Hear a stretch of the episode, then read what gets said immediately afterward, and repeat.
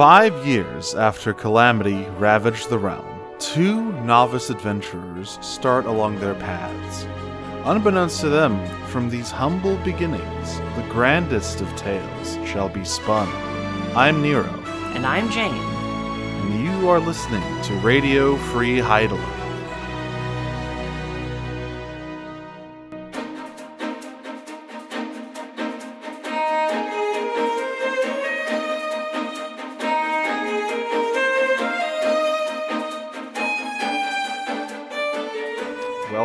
Everyone, to the first proper episode of Radio Free Hydaelyn. No more preludes, no more lectures. We're here for real. We're here for real. Welcome to Eorzea, and uh, we're both pretty excited to get into this. Actually, uh, I was I was honestly surprised by um, the the the sort of intro to the game. It's been a while. It's been a while since we've done this content. It's been a very long time. I, I have not ever gone back to do New Game Plus or anything, so it has been about a year and a half since I first watched these cutscenes. I think that's about right.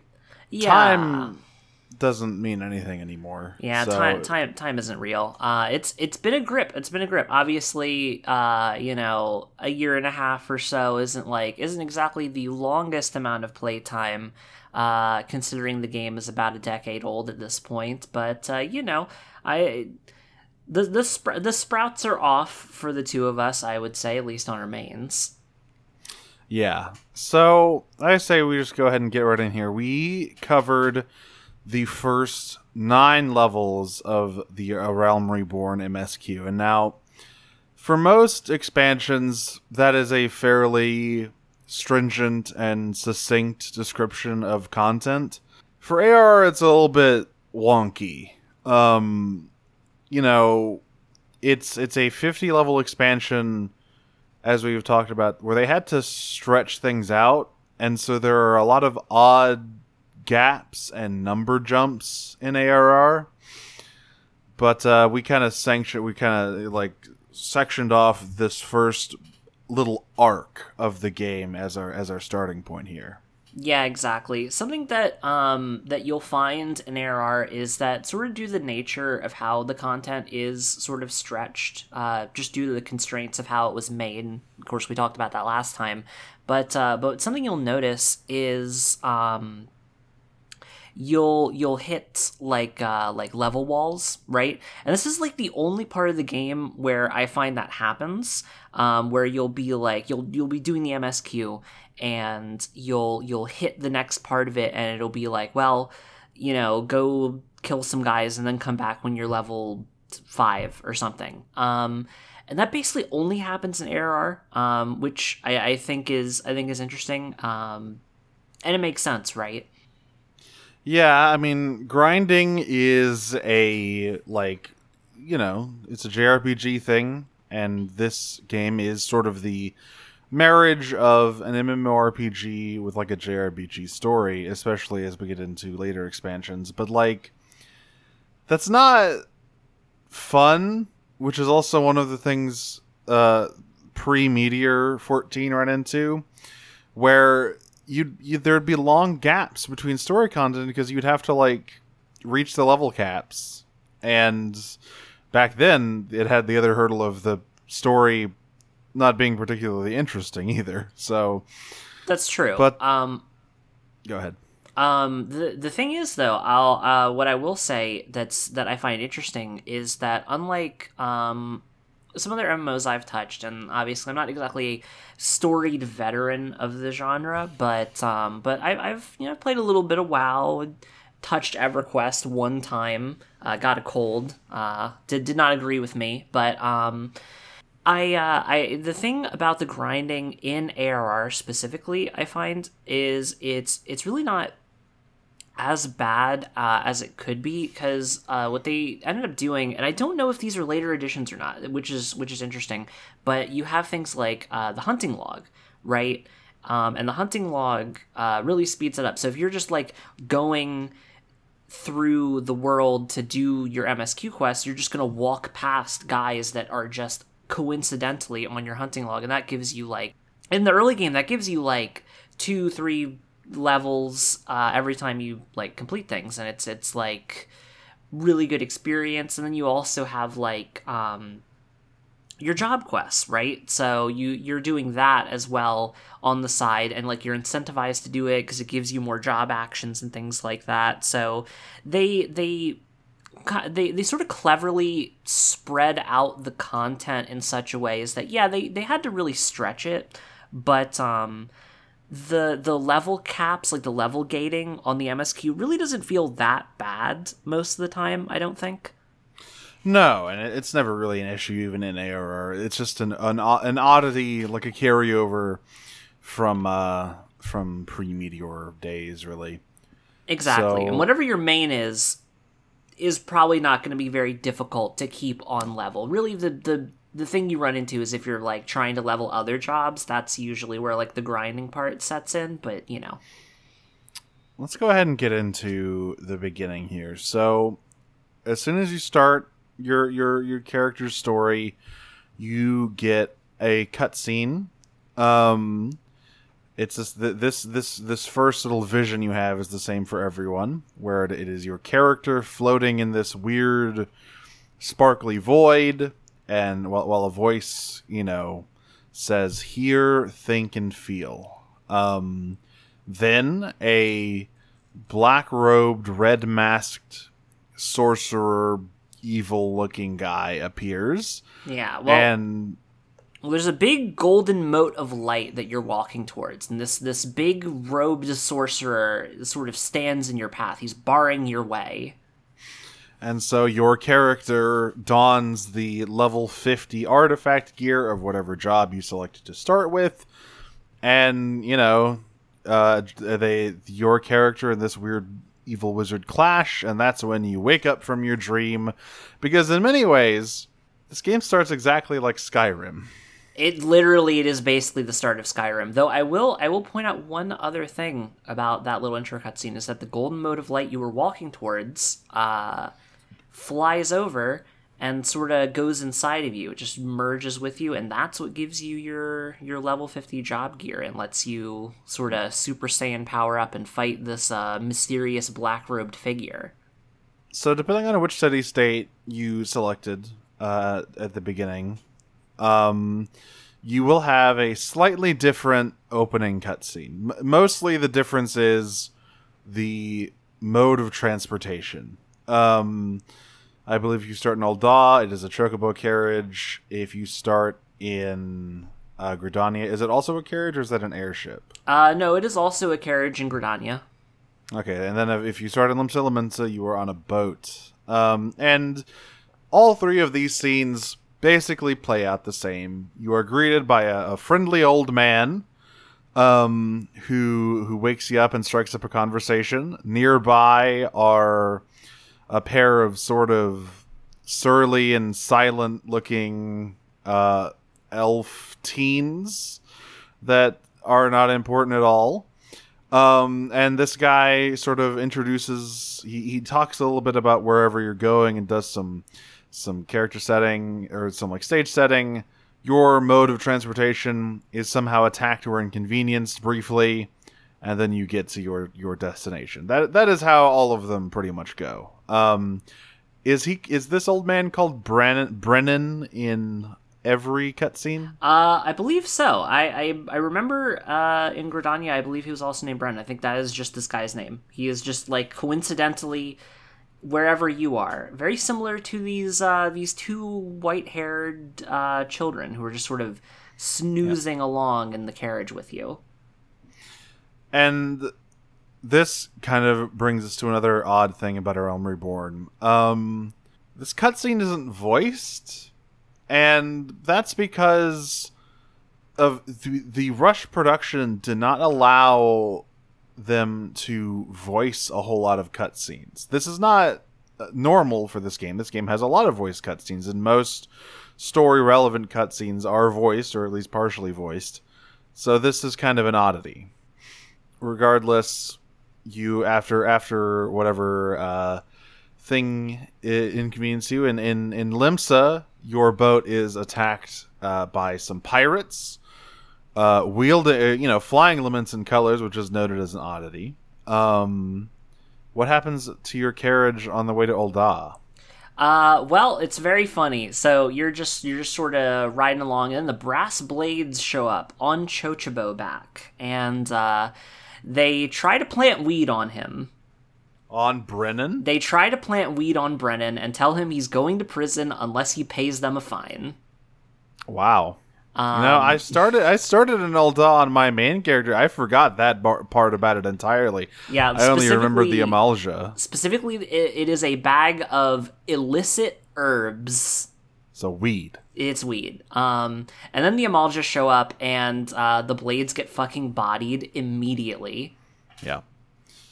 And then after all that is done with, you actually do get a little bit of voice narration. Um, and it this this voice who is the kind of narrator every expansion has a, a narrator that talks about whatever area you're entering yeah um, i'd actually forgotten that AR has one it's it's been a while and it, it is indeed Louisoix. that is he is the narrator for realm reborn um not that you anyone would know that because you would have to have played 1.0 to ever heard have heard his voice but it's him and he basically uh, just sort of kind of tells the he he tells you what this city is all about and kind of uh, sets the stage for your journey. Uh, some things of note: his little description of Limsa. I didn't write it down word for word, but it, it really emphasizes the like. It, it talks a lot about their sort of patron deity, the Navigator, and also that like Limsa is a city that looks very pretty and cosmopolitan on the surface, but underneath it is is like some some truly dark stuff.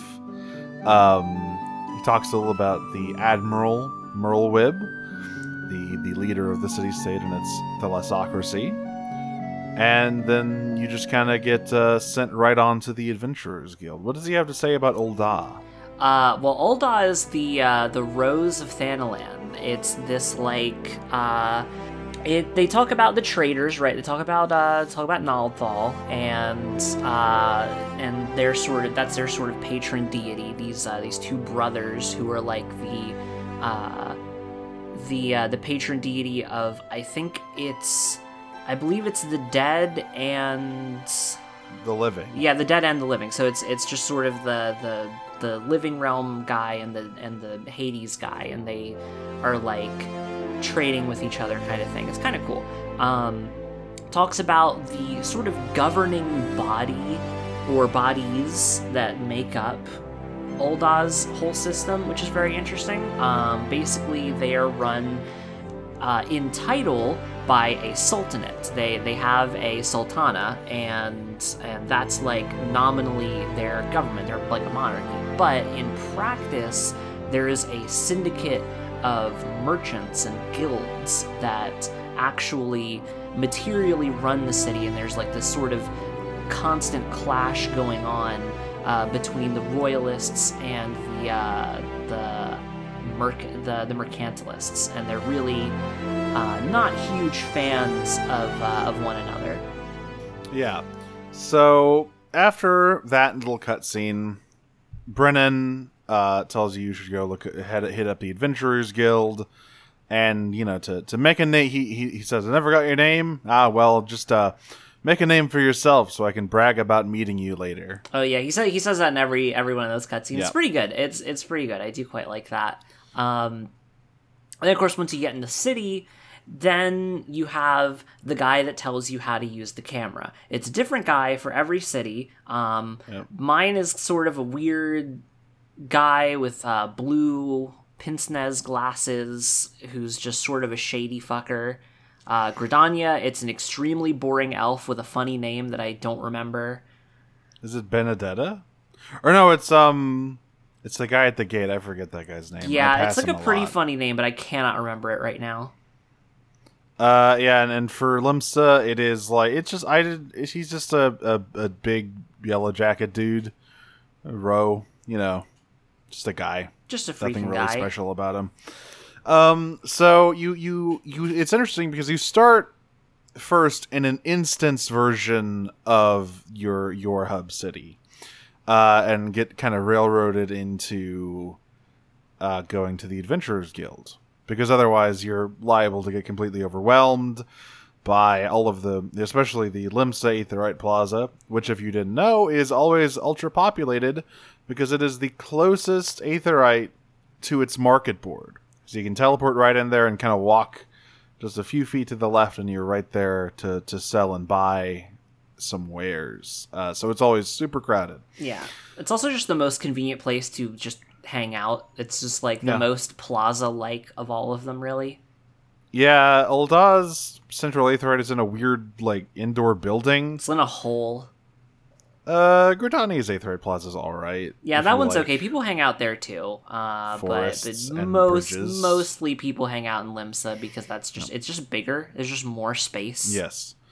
So you enter the Adventurers Guild, and uh, th- this entire section is basically just a tutorial. Um, so you go to the Drowning Wench in Limsa, where you meet Baderon. I think that's how you say his name. Uh, who i i he has very piratey talk. They have like put his accent onto the text, so he's he talks all like this.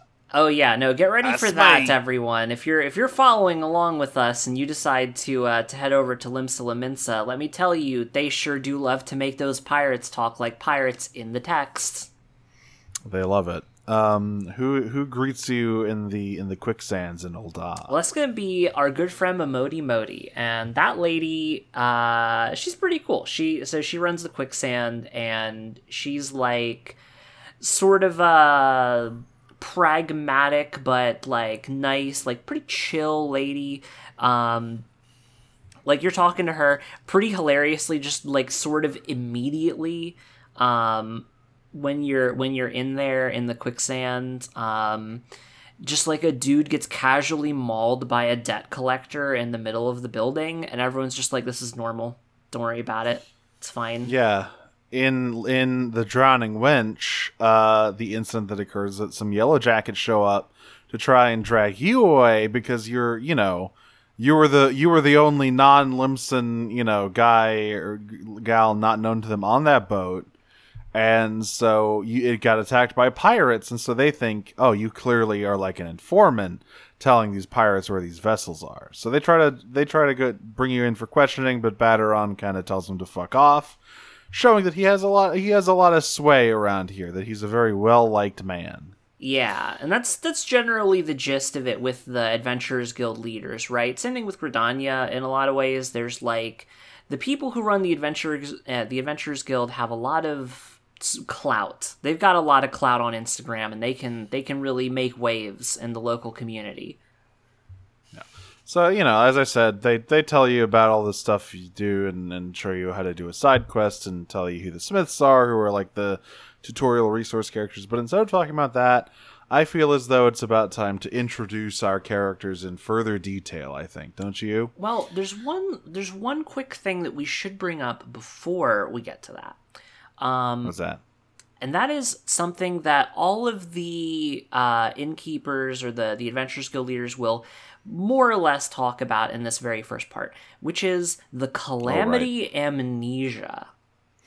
Yeah, so obviously we all know that five years ago the moon had a baby, and that baby was Bahamut, and he fucked everything up extremely badly. A lot of people died. The land itself was like reshaped and ruined.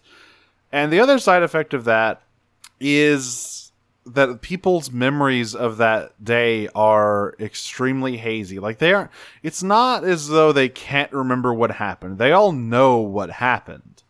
But the details are all just out of reach. Specifically, the details surrounding the people who stopped the calamity, the the sort of uh, Ar- Archon Louisoix inner circle, who uh, all have tra- you know they gave their lives to stop this calamity, basically. Yes. Uh, the way that Momodi puts it is that when you try to remember these famous and heroic adventurers, all you can really see is the silhouette of them against the setting sun.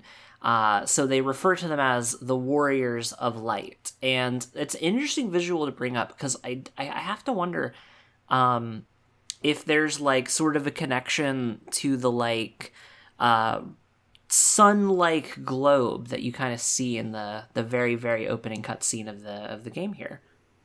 It's very possible. There was a very warm orange glow. Yes. Um, so I think now we should introduce our characters as as you know. I don't know how much will you know. The, so so the Adventurers Guild guy, you know, whoever it is, basically sends you on your way to explore the city, attune to the Aetheryte, go check out the markets, which is like just introducing you to here's how you fast travel. Here's where you buy supplies. Here is your job guild where you go to get job quests. That that's basically what they're doing. And it's like differently flavored, but there I don't think there's a whole lot that's super interesting in any of these like interactions. It's basically just like expanding things a little bit more. Yeah, pretty pretty much just here's the basic uh, layout of the game's mechanics and, and, and that sort of thing, like the the lay of the land, if you will. Yeah. So why don't you go ahead and introduce your character first? Who are who are you playing as for this this uh, endeavor? Ah, yes. So my character is Yisu Dotharl. Uh, she hails from the far off lands of the Azim Steppe, uh, which is uh, over in the continent of Othard, the Far East. Uh, she's sort of traveled her way over to Eorzea, across uh, Ilsabard, um, sort of as a, as as sort of a hired hand, uh, working her way across the continents over here. Not really in any particular uh, goal oriented mindset, really just sort of an adventurer's adventurer. Someone who really likes to get into cool fights and see new places. What uh, what class are you starting as? Uh, she's starting out as a pugilist, uh, fittingly enough, and I have to say, actually, I've I've quite enjoyed uh, how pugilist feels, uh, just sort of Yeah. immediately, very very quick. It is it is quite nice at lower levels after the recent rework, is what I'll say. Um, I no the I I am playing as Aurelius Hawthorne, a male Viera. I haven't decided exactly where he hails from. Perhaps somewhere within the depths of the Black Shroud or or the forests of Dalmasca. Um, but he is a curious sort. He's he's he is always looking to to learn more, specifically about the arcane and the strange and the mysterious. Um, but he's all you know. He's not taciturn or or or grumpy about any of it. He's actually quite bubbly and cheerful. Some you know maybe uh, off-puttingly so when he's talking about some kind of horrible magical calamity that befell the world in the past or or testing out a new destructive spell um and he he just loves sort of experiencing the world and, and finding out all all the the secrets that it has to offer while while sort of slowly building up his own repertoire of, of spells and to that end he is an arcanist Ah, a, a studier of the tomes.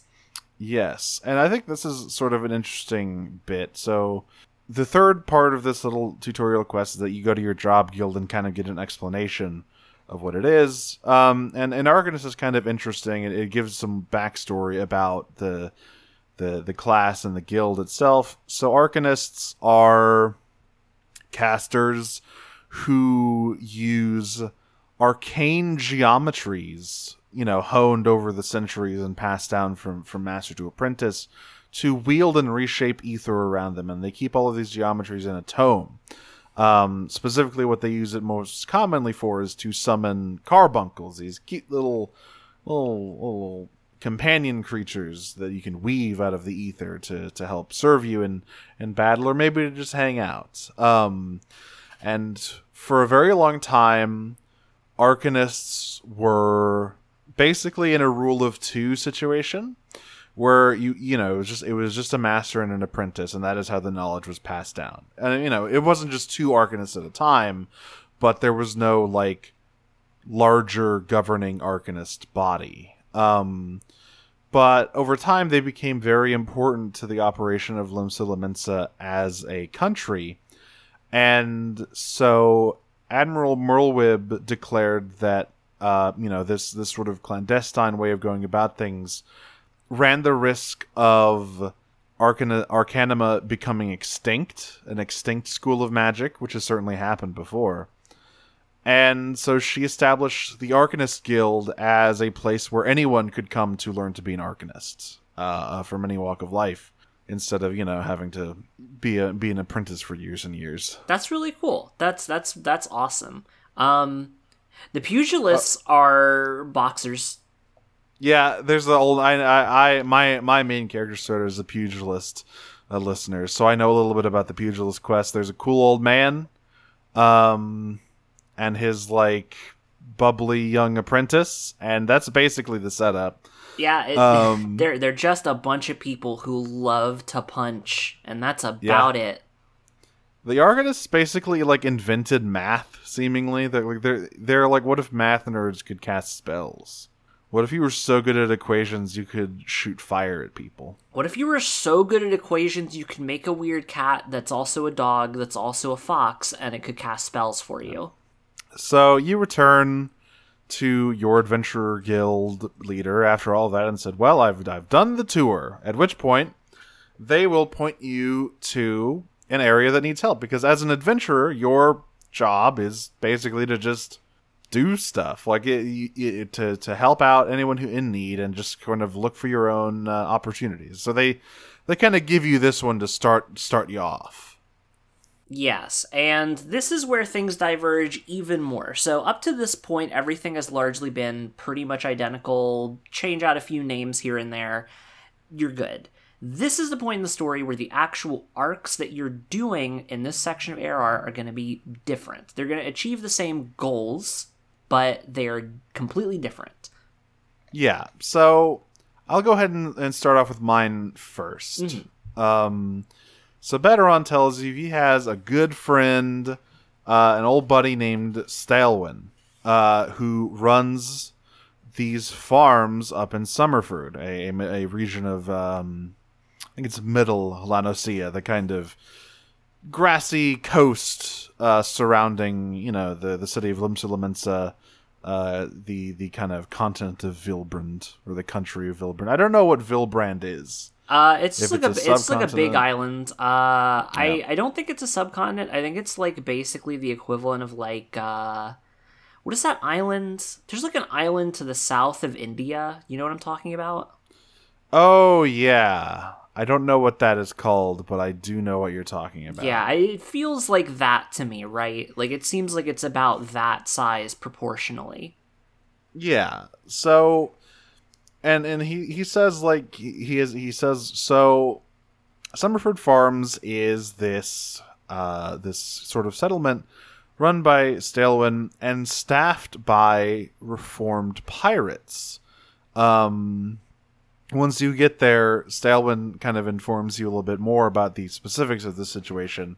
He used to be a pirate captain, but like many crews, his ship was completely destroyed during the calamity. Um, now, uh, Merlwyb, after this, uh, in an effort to kind of rebuild and, and sort of restart Limsa Lominsa's agricultural uh, industry, had a had a kind of work program of encouraging grounded pirates to start farming and doing other sort of tasks like that because well and they can't we pirate re- anymore. Yeah, you know, it's sort of an all hands on deck situation. You know, Merlwyb. I'm, I'm sure Merl. I'm sure Merlwyb put it in some kind of maritime metaphor. She likes to do that. Um, so that he he kind of took her up on this offer. Problem is, you know, farming is not an easy thing, especially when the the soil has kind of gone a little bit fallow due to the calamity. Like the the um the whole thing is Dalamud was sucking the ether out of the land for so long that it fucked with a lot of basically pH balances, right? So it's it's much harder to get things started. In addition to that, all of his farmers are a bunch of are a bunch of salty old scalawags who don't know the first gosh darn thing about you know farming a land farming the land and wielding a hoe and whatever whatever else they need to do I- I'm sure they. So- I'm sure they know seed goes in ground, water goes on seed, but after that, it's a mystery. and uh, he basically just needs a little help around the farm to kind of uh, get his get his crew in in in, in tip top shape again because the morale is a little bit low uh, for for reasons we'll learn later. So then he can send you on a quest to get fully geared up to level five gear before you can actually start doing his quests. And then once you're all dressed up in your shitty little ARR leveling gear, um, he gives you the job. So he talks about how in recent years there has been a rash of kidnappings all across the realm, not just in Limsa, but or maybe it is. I think it might be in specifically in Limsa is what he's talking about, but I think it is a, a realm realm wide situation a little bit. Um, and it has all of his crew on edge. Understandably, I mean, they don't want to get snatched up by whoever it is. And in addition to this, there are some like shady looking guys skulking around the edge of the farm. They aren't doing anything, but they're just there. And just the kind of the sight of them is is really i i it's interfering with the work. They're they're they don't want to go out into the fields. It's it's a it's a real chore to just drag them out of bed to try and get them to work because they're afraid they're gonna get snatched and grabbed, right? And so you are tasked with investigating the the kind of rumored hideout of these kidnappers in a place called the Sea Song Grotto, uh, a little bit up the ways. Um, and this leads you into the first solo duty on this path, where you you enter this grotto and you find a weird rock that with a uh, with an inscription. Now you can't read the inscription, but luckily someone else is also there uh, investigating the Sea Song Grotto. A a a Miqo'te woman kind of walks up behind you and, and, and translates this uh, this inscription. And it says it, it it holds the text: "I am the waves that bear, I am the winds that guide, I am the evening stars, I am the morning sky." I am born of the sea, and there shall I die. And this cultured conjurer identifies this as a poem called the Sailor's Requiem, which is sort of a a cultural mantra for for Limsa Lominsa. You know, they they are a they're a seafaring society, and they hold it in a very high regard. Their patron deity, as I said, is the Navigator. Um, and she just kind of muses on this for a little bit, but before you can make any sort of introductions, uh, a Gobbue runs into the cave. Uh, Now, a Gobbue, if you are not playing along with us, is oh, how how would one describe a Gobbue? A big funny guy.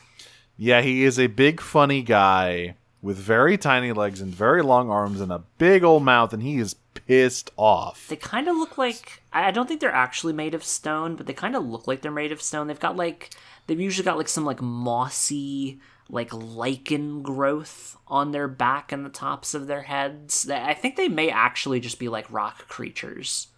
That's it's perfectly possible. I mean, there's all kinds really. Um, and so you you fight this Gobbue along with this cultured conjurer, as the as the text box identifies her, and uh, you you you manage to knock it out. So she she believes that this Gobbue was set upon the two of you by the kidnappers you're searching for, as a way to like get rid of you, basically. Um, but before any of that you know, you can think much more about any of that. You get a you get a real headache and you black out. But before I get into that, the, that's this is where the paths converge once more.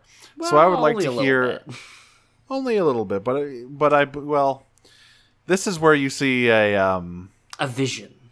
a vision. So you you you find yourself you look up into the sky. You find yourself in a void, much like the vision at the beginning of the game. And then you look to the sky, and a hole opens up in the clouds, and it stars rain down, meteors rain from the sky, as you yet again hear that same voice from from the very beginning, urging you to hear, think, and feel. And this is where you kind of meet uh Hydaelyn. Yeah, you meet you meet Hydaelyn. Uh, she's a big crystal. She's a very big crystal. Also, I should say that this entire uh, this entire vision is brought on by digging a crystal out from underneath the Gobbue. Um, a lot of crystals in this game. It's a Final Fantasy game, so if you aren't if you aren't familiar with that series' general themes, most of them are about crystals. Generally, Yeah, we, we love crystals here. This is this is a crystal positive space. So you are sort of introduced to Hydaelyn. She kind of kind of tells you what's been going on. She is the will of the star. She is the embodiment of Eorzea, basically, and the calamity has brought her low. Her influence is fading from the realm at large. Um, and she tasks you with reuniting these six crystals of light to kind of revive her pretty much um to to let her light spill out across the realm once more. And of course i should say all of these she's and hers that is with a capital s and h. We are talking gods here Oh yes, He- Hydaelyn is about the closest we're gonna get to to like a supreme deity in this game. And so, yeah, and she also says that the forces of darkness are rallying and, and sort of creeping their way across the realm in her absence. So that you you have your heroic quest. Now get to it. Yes. Uh, now, before we get on to that heroic quest, let's let's talk about what's going on over in Ul'dah with uh, with Yisu. Uh, so she gets tasked with going to find some guy off by the railroad tracks. You know how it is. Sort of a classic adventuring setup there. Um, and you meet this man named Papashan. Now, Papashan, pretty cool guy I love his pizzas. love that guy's pizzas. Um, he has a really good relationship with Shaquille O'Neal. Um, so Papashan is uh, out by these train tracks, and he's he's been happier. He's been happier. It seems he's not having a good day. Um, but he tells you, "Hey, uh, today sucked. Uh, why don't you give all of my all my boys here some nice tasty pretzels?" Uh, so he hands I you forgot about the pretzels. yeah, so he hands you a little bushel of soft pretzels, uh, which is great. Um, doesn't give you one, um, but I guess he doesn't know us that well yet, so that's fine. Uh, and you go over and just sort of hand some people some delicious soft pretzels, and they get real happy about it. Um, uh, but really, there, there was sort of an ulterior motive here because Papashan didn't just want you to hand them pretzels, uh, he wanted you to find out uh, if they've seen anything unusual. Um, and none of them have, which is concerning to Papashan. Now you'd think, oh, well, I don't want there to be anything unusual on a patrol, but no, he is specifically looking for something unusual. A person. Uh, he's got a noble ward uh, that he has lost, um, which isn't great, just generally speaking, if you lose your ward. Um, so he's like, hey, help me go find her. Uh, I think she's over here vaguely, and uh, sort of points you northward. So you you, you run up there, uh, and you find a girl sitting in a crevice, uh, and her name is Lady Lilira. And uh, as you're sort of stumbling across her and uh, just sort of checking on her, making sure she's okay, getting ready to you know take her back to Papashan, um, a a uh, roguish uh, white haired man appears and uh, he seems to be on the same mission as you, but of course he is already acquainted with the Lady Lilira and Papashan. Uh, seems to be a well-known individual. Um, uh, but as all of you are about to leave, suddenly a voidsent appears, a sort of flying uh, gargoyle style guy, and uh, you have to defend uh, defend the noble lady uh, from from this horrible beast.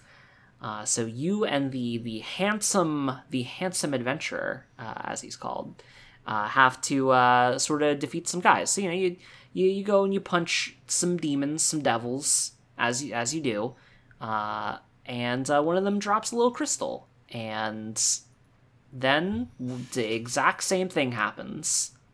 Yep.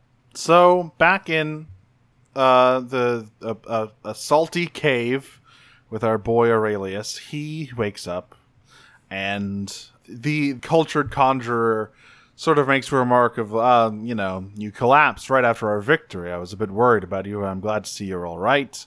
Um, and and she kind of says, "Well, this was fun, but I, uh, you know, well, actually, she asks you why you collapsed, and you tell her you saw a big rock, and she talked to you and gave you a crystal or missions to get more crystals, and this seems to intrigue the cultured conjurer. Um, but she still, you know, says, "Well." I'm going to continue to investigate these kidnappers. You should go back to Staelwyn and check in with him. Um, and and she kind of leaves with a uh, with the the phrase, "May our paths cross once again in the light of the crystal." Oh, the other thing I've you know we've kind of forgot to mention about about these people is that they have uh, distinctive neck tattoos. Yes, they're like the... a sort of burgundy color. They're on both sides of their neck, and it's kind of shaped like it's like vaguely A shaped, but like very, very fancy looking. Yeah. Uh, she also pulls a knife, a dull knife, out of this Gobbue's back and identifies it as a, a work knife one might use to cut ropes on a ship. And so she deduces that the culprits are most likely former or current pirates. Um, so with that, she she gives you the knife to give the Staelwyn, and then she heads out. To be fair, in Limsa Lominsa, saying your for- your culprits are probably former or current pirates is kind of like saying, ah, yes, uh, he lives in a house. Yeah, it's a lot of people in Limsa for sure. Um, so you go back to Staelwyn, who you know he he confirms that yeah, this is definitely a pirate ass knife. But when you tell him about the the mysterious conjurer you fought alongside, he goes, "Oh, yeah, that's Y'shtola. Yeah, she's she's been helping around. She's sort of an odd lady, but you know, seems nice enough. She's out here as a as a as a uh, as a naturalist, studying the ether of the area." Um, which is that you know she she when you, she appears she's wearing an, a weird contraption around her uh, around her neck. It's kind of like a it's like a it kind of looks like a mask, but not a like a weird one. It's very very similar thing going on uh, going on over in Ul'dah actually. Uh, you sort of you wake up you uh, uh, the the white haired man does a fairly similar thing. He's just sort of like, hmm, it's uh, it's curious that you passed out like that. I guess I'll be I'll be going along, and uh, he uh, he and the uh, the lady Lilira are, are leaving, though uh, she's she's still quite upset. Uh, she was apparently looking for something and she didn't find it. And uh, of course, you meet back up with Papashan. Everyone's there. Papashan's like, "Oh yeah, that was Thancred. Everybody knows Thancred. That guy's cool. Uh, he's been studying the ether here, uh, just sort of." As a as a scholarly guy, which is interesting because he does not exactly come across as a scholarly man. Um, but he also had one of those interesting little contraptions on, uh, wearing it on his shoulder for some reason. Yeah. Um. So these cutscenes are voice acted, I believe. Uh, this, this for this this first one here. So let's talk a little bit about the voice acting now. I am playing the game with the Japanese voice track. Um, I played this game in English uh, first, with the exception of Stormblood, which I played in Japanese, because that's like that's the one where you go to like the Japan equivalent. So I thought it'd be kind of fitting. Mhm. Um, but uh, the, there's an so there's a thing about A Realm Reborn that that is probably one of its most challenging aspects. Uh huh. That is the English dub. Yeah, so I played this game.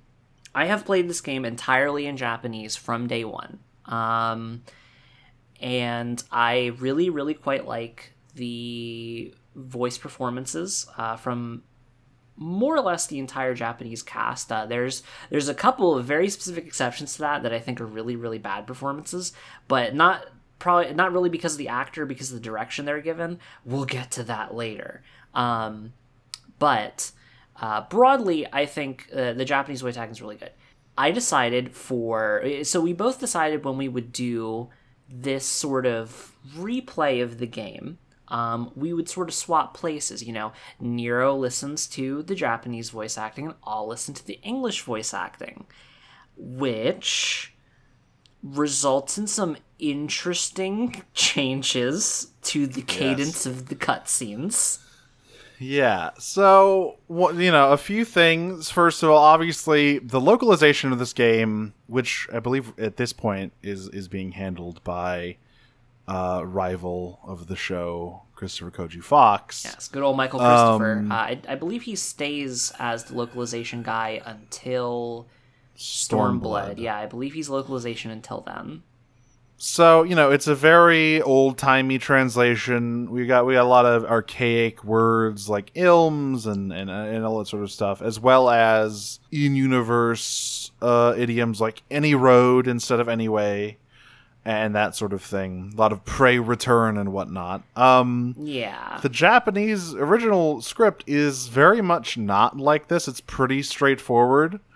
Um, it's not, you know, it's not exactly, it's still not modern or anything, but it, it's not old timey in that way. You can definitely write old timey in Japanese, but this game is not written like that. Yeah, no, they, they, they aren't doing like the ye olden English thing that a lot of the actual like uh, the the English localization kind of takes on. That's it sort of takes on that that very like uh, I guess like you could say like Tolkien-y, like Lord of the Rings, but I guess is Lord of the Rings like that? I, maybe I'm It's a little bit like that. It's definitely it is it is definitely like chasing that vibe. It is it is and and this once Koji Fox steps away from head localization becomes the lore dude, which is eventually what happens. Um the the old timiness kind of you know, we, we still keep a lot of stuff like any road and ilms and whatnot, but we, we kind of pull back on the pedal a little bit around Shadowbringers and we, we loosen up yeah, it gets in terms of the localization. it, it gets a little bit less less severe. Um, it's it's a very divisive thing.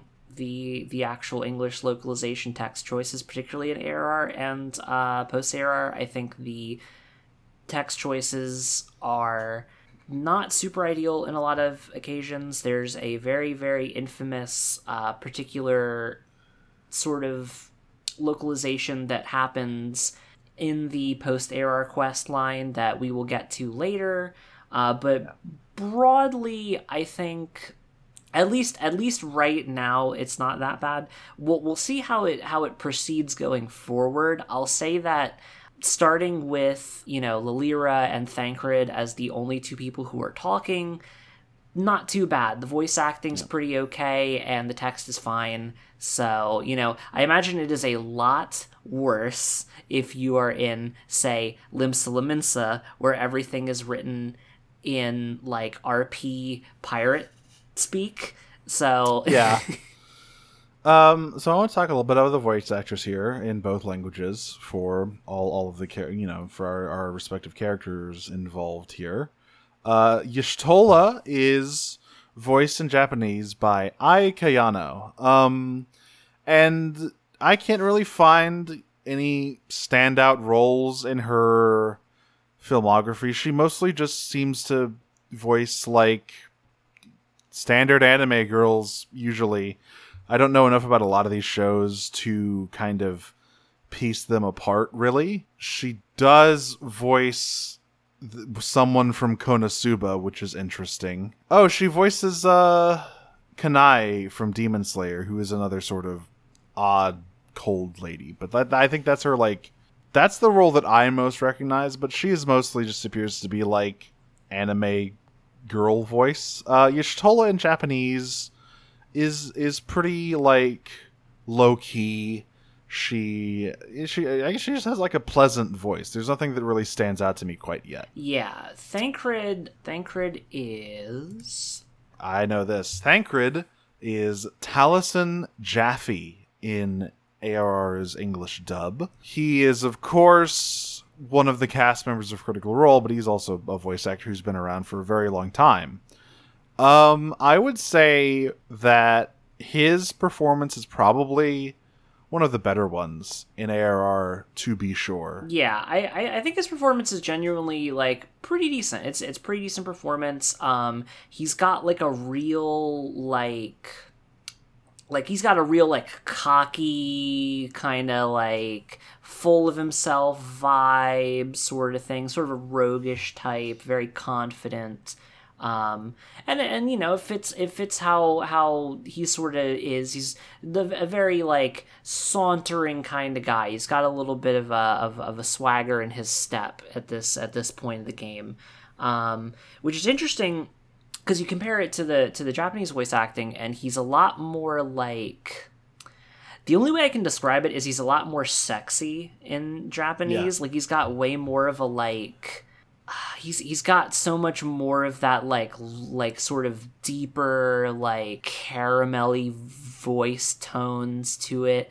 Uh, oh, I know why. So Thancred in Japanese is voiced by Yuichi Nakamura, who also voices Greed from Full Metal Alchemist Brotherhood. Yeah, that'll do it. That that will in fact do it. Oh, he voices he voices Gojo in Jujutsu Kaisen. He voice he is the voice of quite a few like sexy anime boys. He's Hawks in My Hero Academia. Yeah. So yeah, he's he's got that like very like very sexy vibe going on or whatever in in in Japanese. He's like he is supposed to be like this sort of aloof uh like hot guy. Um and in English he's he's a lot more of a he's a lot goofier I think in English he's Bruno in uh, part five of JoJo, so that's very fun. But yeah, like the the the performances. We'll get to some of the more uh, problematic, not not in in sort of offensive problematic, but just in their bad performances. Yeah, we'll get. We're get both going to get on. our own. This is this is the fun part of of ARR is that yeah. both uh, both Japanese and English have their own unique uh, and interesting uh, problem voice actors uh, or voice performances rather, and uh, we'll we'll get to that soon. Don't worry. So now we're out of voice actor corner here for now. We'll be back in it periodically. Um, back on Summerford Farms, you you talk to Staelwyn again, and he's like, "God damn it! All my boys are slacking off. I need you to go find them and figure out what's what the issue is." So you go around and talk to all of the uh, all of his uh, sort of guys here. and specifically, he's like, yeah, talk to all of these dudes and also find Severin. He's kind of like the big troublemaker around the farm. He's the guy I've been having the most issues with. I just, I just need you to like, just tell them I sent you, and they'll come running along. They respect me, and that is generally the vibe you get so you talk to all these people, and generally they all have the same complaints, which is life kind of sucks right now. Um, you got like shitty food, shitty booze, the work kind of sucks. Like it's just it's just it's just hard out here for a bunch of ex pirates, but Staelwyn still commands their respect and admiration, and so they all say, but if the captain wants us to work, we're gonna work. Fine. We we won't we won't let the captain down. Um, and then you get to Severin, who is sort of a, you know, kind of a roguish asshole blonde twink. And he is a little bit less upfront with his issues. He basically kind of blows you off and says, "Yeah, yeah, whatever, I'll be there. Fucking just leave me alone." He's also like way farther away than the other ones. Like all the other guys are kind of around the farm, but this guy is kind of down the road a little bit. So you uh, you head back to Staelwyn, and he kind of fills you in about what's up with Severin. Uh, he has been going behind his back and doing some deals with the goblins, swiping produce and other stuff from the farm to, uh, you know, make a little extra money on the side. And Staelwyn knows about this, uh, but like he's he he's he's the kind of guy who's like I'm gonna wait for Severin to own up to it, but he's not gonna do it. He's too much of a little sneak. So I need you to go over and I need you to do slash doubt at him. And this is the introduction of the emote at target mechanics, which I always quite love in this game. Oh, that's wonderful. I didn't. I haven't been introduced to those yet. That's not. That's not in the uh, the Ul'dah Quest line at all yet. Yeah. So you you kind of you kind of go over there to to Severin and you find him standing around in front of a bunch of boxes, uh, alone Staelwyn said he brought his crew with him. Like all a whole bunch of guys basically rolled out and left. But Staelwyn, you, you only find him, right? So you find him there, you do slash at him, but he basically he's like he's basically like, I got fucking bamboozled. Uh the goblins took my guys and told me to fuck off. So could you please help them? Um so you you know, punch punch a few goblins, or in my case, uh, cast ruin at a few goblins for a bit of time, and then uh, he gives you the oranges that were like the whole. So the whole like thing is that these La Noscean oranges have kept going missing, and they've been missing delivery dates to Lominsa, and the, the the the sort of reputation of Summerford Farm has been declining because of this. So Severin gives you these oranges he was going to sell, and just, you know, he thanks you, but he scurries off again. And he doesn't really seem to have learned his lesson. So, how, how are things going over in Ul'dah? Right. Well, um, you uh, you managed to get back to uh, the the situation here. You go to Momodi and everything, and you end up doing a little bit of busy work, right? So you're you're just sort of running around, um, or no, you don't go back to Momodi. I'm sorry. You go and talk to a brass blade who's just sort of standing over on the side, and uh, you up doing a little bit of busy work. So they're like, "Hey, uh, why don't you go take this pumpkin over to this bar for me?" And so you're like, "Okay," and you go and you get a pumpkin from this little this little pumpkin patch, this uh, royal plot of of uh, farmland here, and uh, you take it to the oh, what is it? The coin and the the the coffin and coffer, I believe it's called, if I remember correctly. Um, just this bar kind of tucked away underneath of a cliff here, sort of a saloon situation. And you roll up in there and you give this guy a pumpkin. He's pretty happy about it. He's like, ah, yeah, you know, we all we've had lately is meat, just nothing but meat from all these like. Uh, all these uh, monsters just sort of hanging around. You know, the the trade's not been super good, so uh, getting getting these boys to eat some vegetables will be good for him. And uh, you know, you're you're doing that sort of thing, and um, you end up going over to uh, this uh, little town right next to the bar called uh, Blackbrush. It's uh, the outpost of Blackbrush, and there's a guy, and he needs you to be in level five gear before he sends you off on uh, on his mission. It's a, it's a dangerous mission to a cave nearby, a cave where they were trying to get, uh, they were they were trying to mine some silver, um, and uh, they got attacked by some goblins. Now, goblins are weird.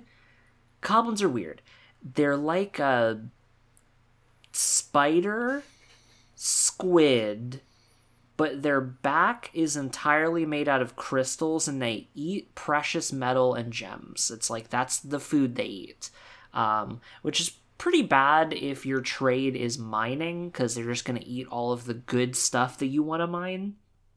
So you go and take care of that and come back. And um, uh, not too long after that, you end up meeting a guy in the bar, and his name is Wystan. Uh, now Wystan's interesting. Overwatch? Uh, it's not not quite. Not not Mr. not Mr. Monkey Man Winston, but Wystan, spelled W Y S T A N.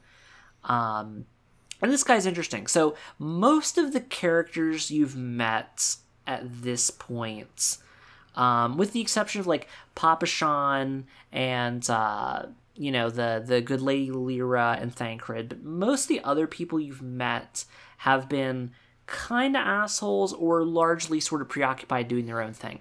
This guy is also preoccupied doing his own thing, but he's kind of a cool guy. So you got you got a tip that he's hiring adventurers to go dig up some huge crazy important vein of untapped silver ore and, and other precious metals uh, somewhere.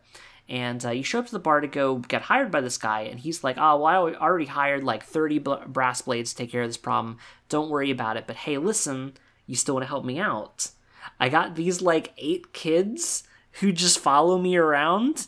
Can you give them these little cookies and tell them to leave please uh, and so you do you walk outside and you you give them these like adorable like gingerbread man shaped cookies uh, and tell all these little kids to go back to town. Um, and then uh, you go you go back inside, and coincidentally, uh, the brass blades are back. We found the thing you were looking for, sir. We found the entrance to Silda, the uh, the ruined city that this uh, this untapped vein is supposedly underneath of. Um, and he invites you along. You know, uh, Wystan here is like, "Hey, why don't you come with me and uh, we'll go discover this together. And uh, his motivations for doing this are interesting. So, uh, a lot of the people you've met so far have been people who are very profit motivated. And at first, Wystan sort of feels like he's going to be similar, um, but he's profit motivated in a very specific way. See, he's a refugee. Um, and Ul'dah has a pretty big refugee problem. Um, and the problem is that the city and the people who run it do not treat them very well. They don't give them fair work, uh, they don't really give them fair compensation, and they're just generally treated very, very poorly. Um, this guy wants to get rich specifically because he's not stupid. He knows that the laws of the land are written by the rich around here. So he thinks if he gets rich, then he can get on the syndicate and he can make the laws to make life uh, better and more tolerable for him and uh, his people, which is great. Unfortunately, um, it doesn't work out great for him because uh, the people who run things are aware that he wants to get rich and change it. So this whole thing is a huge setup.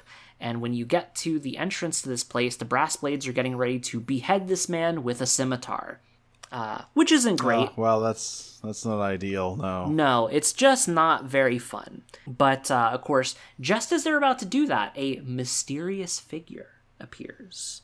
Ah. All right. So let me before we get into this mysterious figure. Yes. And the things that he does, I want to talk about Aurelius's time in Summerford. So after you know the goblin in- incident, uh, you kind of just do a little bit more general busy work around the farm. You you you get some fertilizer. You uh, recover some like tools that have been raided by pirates because that's been a big problem. We got a bunch of raiders sneaking in to the to to the the farm, grabbing tools to like melt down into swords and shit. Uh, and as a result, they don't have any tools to do their farming. Uh, also, when I say grabbing fertilizer, I do mean that you uh, go to a, a, a small natural enclosure called the cook box, which is full of irritable aurochs, which are really really big cow bison, basically. Uh, huh um, and you scoop up the the poo, the poop. That's uh, that's I great. I forget. I forget whatever they call it. They don't call it people. They call it like black dirt or something. Well- uh, but you know what it is. Well, I You guess that's. I guess that's a nice way of putting it. Yeah, so you do that, uh, and and you you kind of recover some of these weapons. You you slap some of these raiders around to recover the weapons, uh, and then at this point, Staelwyn is like, I am almost certain that Severin is the one who has been telling these raiders where they can get our tools.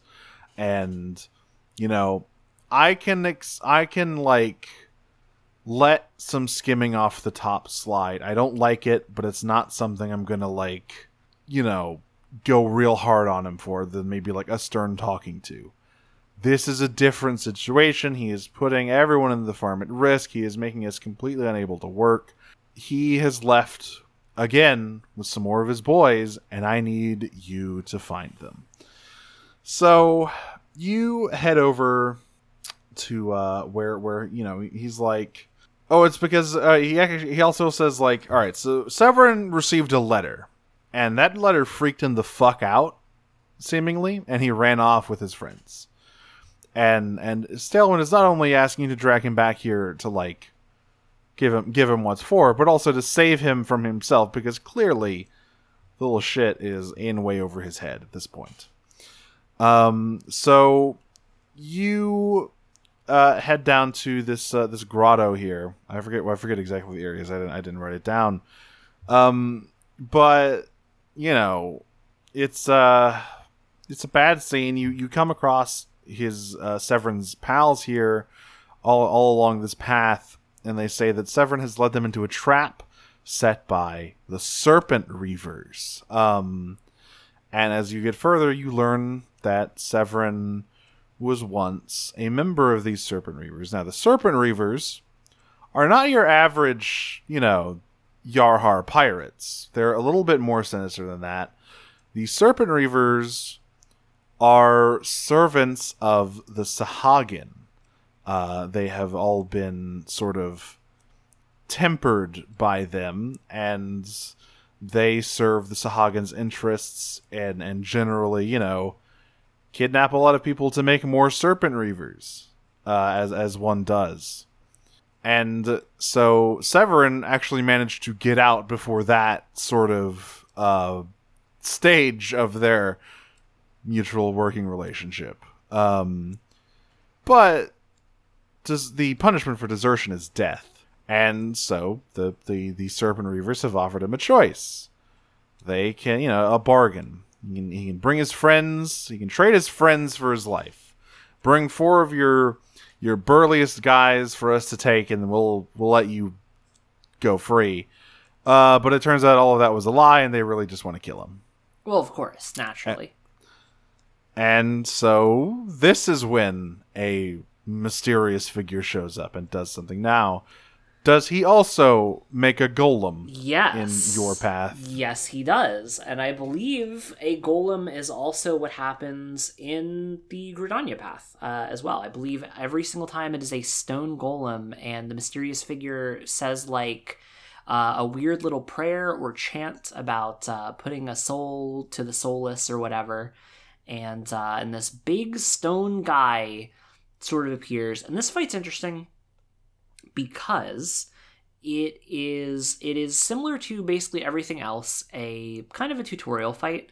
Um, this fight introduces the player to uh, aoe attacks. So uh, the at a certain point during the fight uh, the mysterious figure is like ah you're you're doing well but can you handle this? And then the golem does like a cone aoe and then a circle aoe uh, and that's like it i think maybe there's other attack patterns but it went down pretty fast for me Yeah, it, it it died pretty fast for me as well. Like, yeah, it- it's just like a big orange circle appears on the ground. Don't stand in that. That's what it's telling you to do.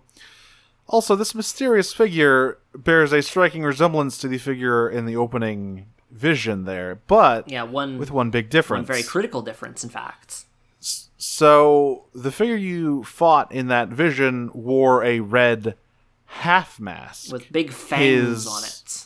Yeah, with a bit with a unique design, and also the lower part of his face was exposed. This figure wears a black full face mask, completely obscuring his his uh, his face. Yeah. What does that mean? I your guess is as good as ours. Yeah, But not so really. It could it could it could truly be anything. Uh, and this figure is impressed by the fact that we are able to dispatch the golem. No one's no one's ever gotten past my golem before. Um, and they just sort of we should say- disappear. Yeah, we should say this figure never directly interacts with you, the player. Um, they're they're standing up on a cliff in mine, and they summon the golem from afar, and you kind of you kind of look up there to see them, but then you blink and they're gone. Yeah, same and that's that's same basic thing in mine. Uh, the only exception is my guy was sort of standing on a ruined pillar because we're in like some Yeah. ruins and stuff. You know how it is. so your whatever strange adventurer you uh, you met, either either Y'shtola or Thancred. I assume he has been named by this point. Yeah, yeah, Thancred's been named. Or if you're Um, in Gridania, uh, Ida and Papalimo. But we'll, of course, get to Yes. them someday. Yeah, we'll have we'll do a bonus thing about Gridania start. Um, it's it is the same thing, but with very slight differences and different characters. So they they arrive and they're you know they they seem frustrated that their quarry has escaped. They were after the mysterious figure, not whatever other threat you were dealing with. Not the brass blades, not the serpent reavers, not Oh, ac- insert Gridania thing here. actually, that's an interesting difference. So Y'shtola is after the figure. Yeah, Y'shtola is here to investigate that figure. She's not really here to. She's like here because of the Serpent Reavers, but she's like, yeah, they don't really matter. They're like small potatoes. I I, I know that there is something else behind these kidnappings. Yeah, that's interesting because Thancred is not investigating the robed figure. Uh, Thancred. Why is he? Why does he in- intervene? So Thancred is is observing the etheric disturbances of the realm. Uh, he specifically says, you know, why is it that it seems like uh, lately all of the etheric disturbances that I find, you're you just so happen Oh. to be there. Y'shtola says a very similar thing. That they, like the these the etheric disturbances are what brought her here, which were caused by the mysterious road figure summoning a golem. Um, but I believe she is specifically like she has put together that there is a connection between these disturbances, you, the kidnappers, and unknown party. Um, Yeah, Th- Thancred's not quite that far along yet. He's he's just sort of still on the following the trail portion of the of the Scooby Doo chase. So, shortly after they Thancred slash Y'shtola arrive, you yet again clutch your head, and this time you have a vision. But this is different. You don't see a big rock this time telling you to get other smaller rocks. Uh, you see a vision of the past. Yes, uh, and this is this is a notable difference. The other times when you've had visions, you basically passed out and fell asleep. This time, it just seems like you're having a really horrible like explosion headache, like a terrible sudden onset migraine. Um, but you're still like up, like you're standing. You're you are a conscious person. You're just sort of having a having a vision moment. So how how does how does your vision go? So it is shortly before the calamity, five years ago. We can see Dalamud hanging low in the sky, and Y'shtola is sort of hanging out around uh, Limsa. She is uh, wearing her like little mask thing. She remarks that Sharlayan technology is amazing. She never would have thought she'd be able to see ether in in her whole life. Um, that's a direct quote. It's, it's Well, a, not a direct quote. She it's a very funny says- direct quote. so she notices the serpent reavers and and and some some serpent reavers sort of skulking around the docks. And and she's you know she's putting things together in her head as she considers the etheric balance.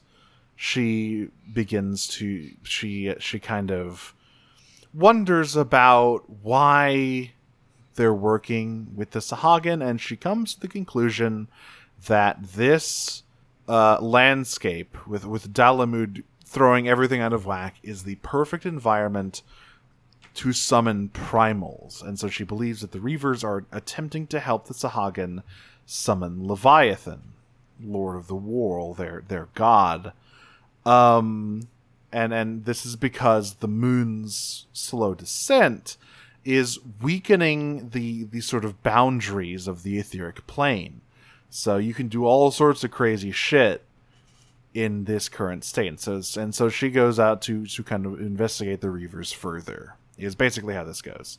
And she's basically she's just sitting around the docks. She perches on some crates, which is very cute. I guess we you know, you know if we want to describe her look, their looks, uh she's kind of like wearing a, a white smock, blue pants, her hair is kind of cut short she looks very comfy. Yeah, Eira Y'shtola looks very comfy. She looks like she were just rolled out of bed, uh, which is adorable. How does it? How does how was Thancred's time five years ago? So Thancred's time five years ago is very funny. So uh, it's also five years ago. It's prior to the calamity, and it's sort of divided into three like like little vignettes. Uh, so the first vignette is him just walking around uh, walking around town strutting his stuff and uh, picking up the ladies. He's a real ladies man let me tell you. He's got he's got ladies hanging off both his arms. Um, and uh, he like overhears somebody talking about um, uh, the Amalj'aa have been uh, hitting caravans lately. They've been hitting uh, like supply lines and trade routes and things like that. And Thancred sort of muses to himself, hmm, I bet they're after crystals. It seems like they've been after crystals lately in order to summon a primal. That's my suspicion. Um, before he can really talk about the suspicion to himself any longer, though, the two ladies are like, "Hey, you coming? We're we're trying to go go to a party over here." Uh, and so he he's like, well, I'll deal with this later, and goes to presumably hang out with these two ladies. Uh, then there's sort of a time skip, I guess, or like to a different thing where he's just sort of standing around staring at Dalamud in the sky. And he also talks about how Dalamud's fall is really messing up the ether and is really like, you know, making it way easier for primals to be summoned. Um, and the third thing is he's in sort of like a little temple. Um, uh, I believe it's the Thaumaturge's Guild uh, temple. Yes, it, it, I believe it is. Yeah, and he uh, he puts on the Aethero goggles and looks around for uh, for for for the ether and stuff like that. And he's like, "Wow, the the miracles of Sharlayan engineering! Uh, it's so cool. I can basically touch the stuff." And um, and he's like, "Yeah, there's there's disturbances here. I'm gonna go follow them." And just just to take a moment here, the Aethero goggles look really stupid. They look very stupid. Um, they make they make the splinter cell noise when you put them on. Yeah, like it's really hard to describe these things. They're they are the least cool steampunk devices you can imagine, and that's I know I know that's I know that's quite a narrow field, but they look really stupid. Um, There's a really specific pull I'm about to make, and I don't oh know. Boy. I'm trying to remember which, Zelda game it's from. I think it's Wind Waker. There is a mask that you can get, uh, I believe in Wind Waker, that you can put on, and it shows you the health bars of the enemies that you're fighting. Uh, normally in that game, there's no health bars. Um, it looks really stupid and it looks very, very similar to the Aethero goggles. It's just sort of a weird gold, like, weirdly shaped mask with two very dorky looking eye holes. Yeah. So these scenes are basically the same with some flavor differences. A a, a, a phrase that will be popping up quite a bit. Um, the main differences between these paths actually seem to be the areas you're helping. Um, they kind of fill in different bits about the world.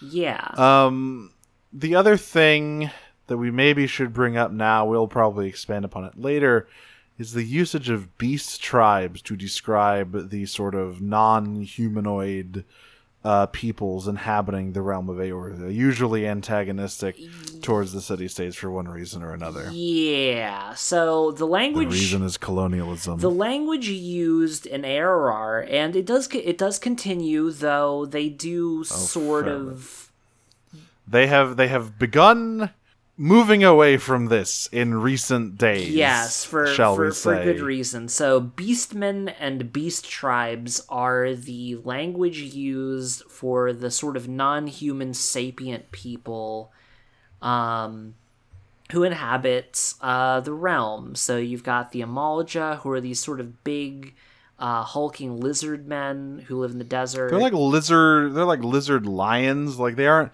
because there there's, there's the Mamool Ja who are much more like classic lizard dudes who are kind of a minor tribe in La Noscea. That's true. But the Amalj'aa have like a bit of fur and they have these very sort of animal like these these very lion like snouts almost. Yeah, that's that's true. That's true. So yeah, the Amalj'aa are sort of lion lizard guys. They're big, huge guys. Um, uh, Gridania, they got the Ixal, which are like these sort of flightless bird people, and uh, then you got goblins living in Vylbrand. So you got got funny goblins. And the Sahagin and the kobolds are also dropped. Vylbrand just has so many of these guys running around. That's right. Yeah, Um, actually, there's. It's interesting. Vylbrand has probably like the highest density of of the sort of non-human races, uh, whereas And also, one other fun fact: Limsa Lominsa is the only starting city where you can see some non-human guys hanging out.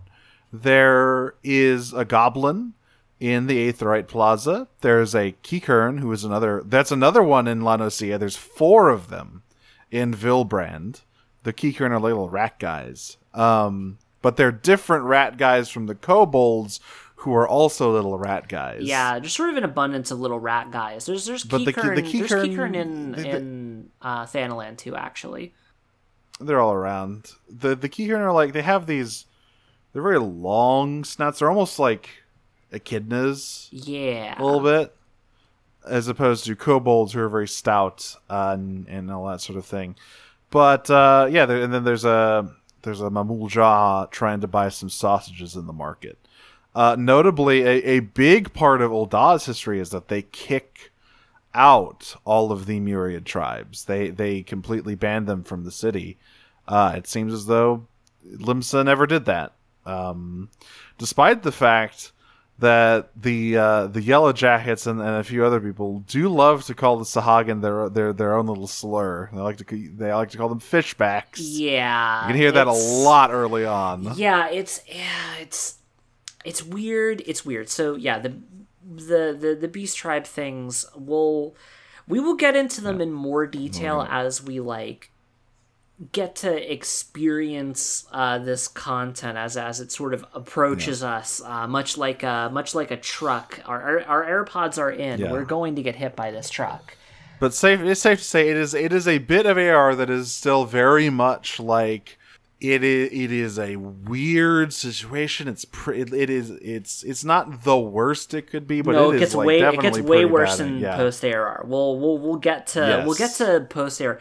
Ooh, whoo, whoo boy. Um, and a lot of and a lot of st- there is a lot of time in later patches spent actually grappling with this stuff, which I will say is good. When when you have a long form story like this, it kind of allows you to look back on some of the things you wrote, you know, four or five years ago and go, "Hey, yeah, let's let's Oh, let's reel that one back in just a just a all of smidge, this just all of this is quite bad yeah there there's a lot to say about the the sort of situation with the myriad tribes which is what we we'll be using the new terminology for them which is the myriad tribes yeah the myriad Um, tribes, which uh, which is a lot. Woo, that's a lot better, isn't it?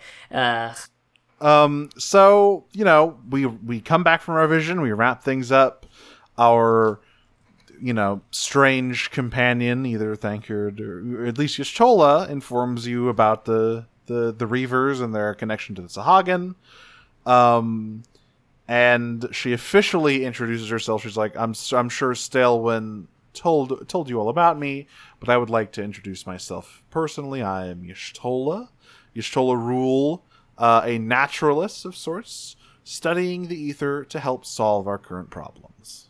And then she leaves. Yes. Uh, Thancred also introduces himself. He he's like, oh, I'm just a humble scholar studying the ether of the land. Um, and then he he pauses for a second, interestingly, and he's like, he he he almost says something. He like is about to pose a question to you, but then thinks better of it and leaves. He's like, "See you later." Y'shtola does much the same, presumably about the weird past headache you got, which we won't learn about that No, yet. we'll um, then that, you then we the the the quest wraps up in much the same way for both all three paths. You return to your adventurers guild. Your uh, well, I, I, I guess I can talk about Severin's ending here. yeah, he uh, he kind of comes clean. He apologizes to Staelwyn, and he decides he's gonna he's gonna turn himself in. And Staelwyn it, it tells you like, "Hey, go talk to Baderon. Uh, he knows some people in the Yellow Jackets. You know, this this kid reminds me a lot of myself when I was young. I don't want him to get too harsh of a penalty. So just just tell just have Baderon lighten his sentence for me. Um, and, and that's kind of what brings you back to the Drowning Wench, where Baderon goes like, "Yeah, I'll, I'll have you know." he'll spend a, he'll spend a night in the brig and then he'll be back out. Like, uh, I, I have connections. Everyone lo- everyone loves old Baderon. oh yeah, everybody everybody's a big fan of that guy. How's it going, old dog? Uh, so in Ul'dah, you uh, you know, you dispatch the golem. Everybody leaves on their own. Um, Wystan is like, "Oh God, Lord Lolorito wants me dead as fuck. I need to go. I need to leave." Um, and he just kind of goes to. He's like, "Listen, I got to go in hiding for the rest of my whole life. Um, you should probably do the same thing." And then he books it. Um, so you go back to the quicksand, uh, and you're like, uh, "Help! Help! Help! Help! Help! Help! Momodi, I spill my reputation." Um, and she's like, "Hey, listen, don't even worry about it. I bet you none of those guys have any idea who you are." But you know, next time, probably be more careful and don't, you know, get involved with like an extremely marked man. yeah, it's interesting how those two arcs. You know, they're both about marked men getting in over their heads, but one of them knows he's marked and the other one doesn't until you've got the scimitar swinging towards his neck. Yeah, sort of, sort of got caught out that one. And uh, for the record, Lord Lolorito is apparently a not super nice guy on the syndicate No. and uh, has quite a lot of sway and power with his own little private army. I'm sure that will never come up again. We'll never hear about this Lord Lolorito again. So then, Baderon and Momodi give you access to the inn. You get you can stay at the inn for free anytime you want because you're just that cool. You're just that cool. They like you a lot. Uh, they give you a free inn room whenever you want. And then this guy who's over at some weird glowing table kind of waves you and is like, "Hey, I got these. I got these little cards made out of stained glass. And if you look at them real closely, it tells you to go kill some random guys." Yeah, yeah. So hey, you do leve quests. Don't don't don't do those unless you're a crafter or a gatherer. In which case, do do those. Um, combat leve quests, not don't. They're they're, annoying and bad. Yeah, Um, not a fan. Not not a big fan. but yeah, that that sort of, and then you know, next thing you get your your next uh, job. I haven't written down what I, what what Baderon has bade me to do yet, but uh, that's where we will stop our MSQ progress for now. Yes. We have begun building our reputation as an adventurer. We're helping out the people of the land. We're saving guys from getting their heads chopped off. We're fighting golems. We're meeting white-haired anime people. It's true, both white-haired anime people. Um, so yeah, that's that's that's where we're we're sort of leaving it off today. Um, we'll we'll be doing a, a similar format thing actually to uh, our previous podcast, Podcast of Power. Check it out if you haven't listened to it. If you like She-Ra and the Princesses of Power, the TV show, it's pretty good.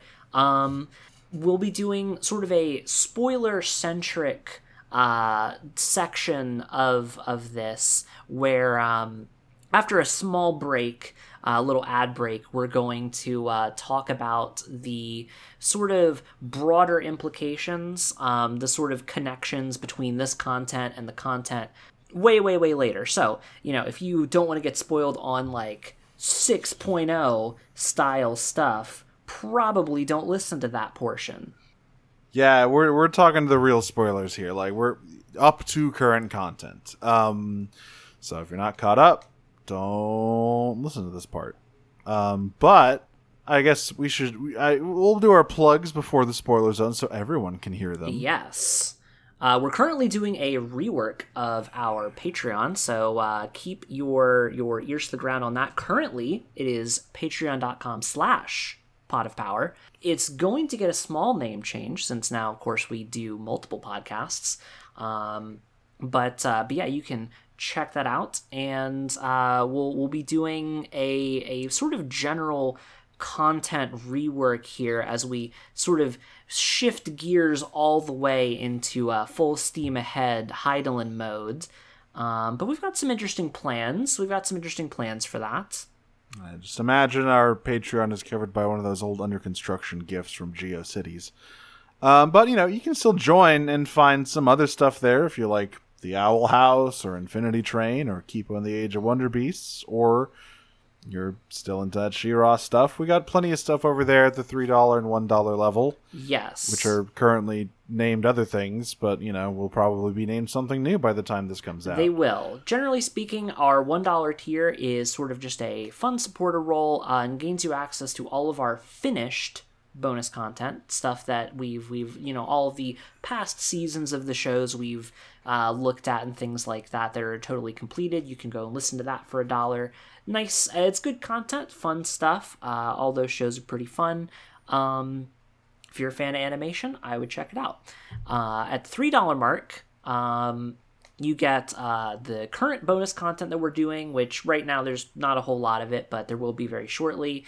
Um, and also, it's uh, you you get shout outs in in all of the episodes but uh, you know currently we're kind of shifting gears here so we're, we're probably not going to do that this week but we will we will, we will yet, do that next time once everything's together. You know how it is. Official launch. Or just put that behind you and just keep that in, in the back of your head. Of course we can follow us at Hydaelyn Radio on Twitter.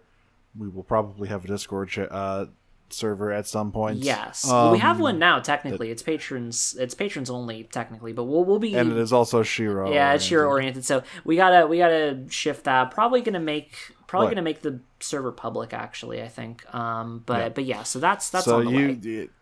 Yeah, and uh, you know we have our own personal Twitters. I am at Dragon Smoocher. I have other shows that I do as well. Um, I do a, a show dragging myself through the muck of Disney Plus that is at Disney minus pod on Twitter. Just released a three hour podcast about Who Framed Roger Rabbit. Oh, that seems fun. Stone, that seems very fun, actually. Stone, Stone Cold Classic. Next episode is going to be on some DCOM trash about a blind kid getting into high school wrestling. That's exciting. You also we, do. We take all. Uh, you also do a, a fun podcast about uh, Transformers, if I recall correctly. I sure do. That is at Prime Cuts Pod.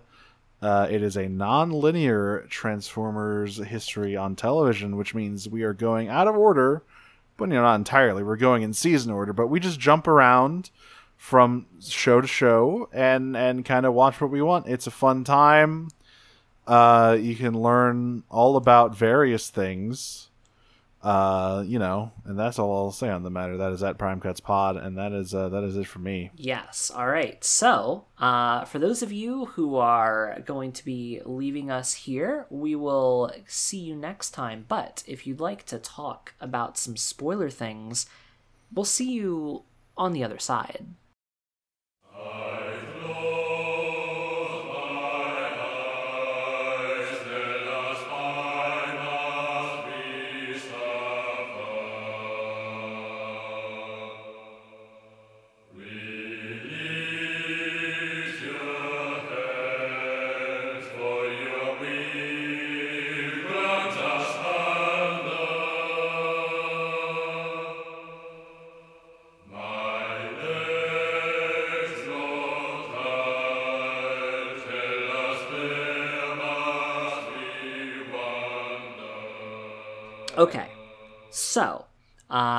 for for our inaugural uh, sort of spoiler zone here in Radio Free Hydaelyn, there's not a ton to talk about, though. There's a couple of things I do want to get into. Um, Yo, that light's orange. that light is you know what else is orange? what else is orange? Azem's crystal. Hell yeah, it is. And what is Azem's symbol? Oh, is it the sun? Is it the sun? Oh, it's it's the sun. Ah, yes, it is. It is in fact literally the sun. So that's interesting, right? So Azem, the the the orb, the orange orb that goes in you and gives you your like level fifty job and like lets you limit break. Um, I guess I believe it's Lahabrea, right? Like it's Lahabrea. Yeah, yes, so it's it is La yeah, so you get to limit break Lahabrea um, after the the orb enters you. So so yeah, I think that's that's like and hey, guess what? Nero, remind me What? what does souls look like in this game? Like uh like uh, little orbs, right? They're sort of like uh well, they're crystals. Well, no, souls are just big orbs. They're big floating orbs of energy that sort of pop in and out of people. And uh, it's very interesting that, uh, you know, this uh, big golden orb just sort of slams right into your chest and that, that gives you the power to, to do a bunch of stuff. It's very interesting to me. Yeah, so obviously, I I don't know if they had all of this like figured out at this point. I would imagine they knew a little, but like the thing is, it's so hard to tell because the early stuff with the Ascians is so weird and unlike what they end up doing with the Ascians. It is, but some Like- of it's also misdirection.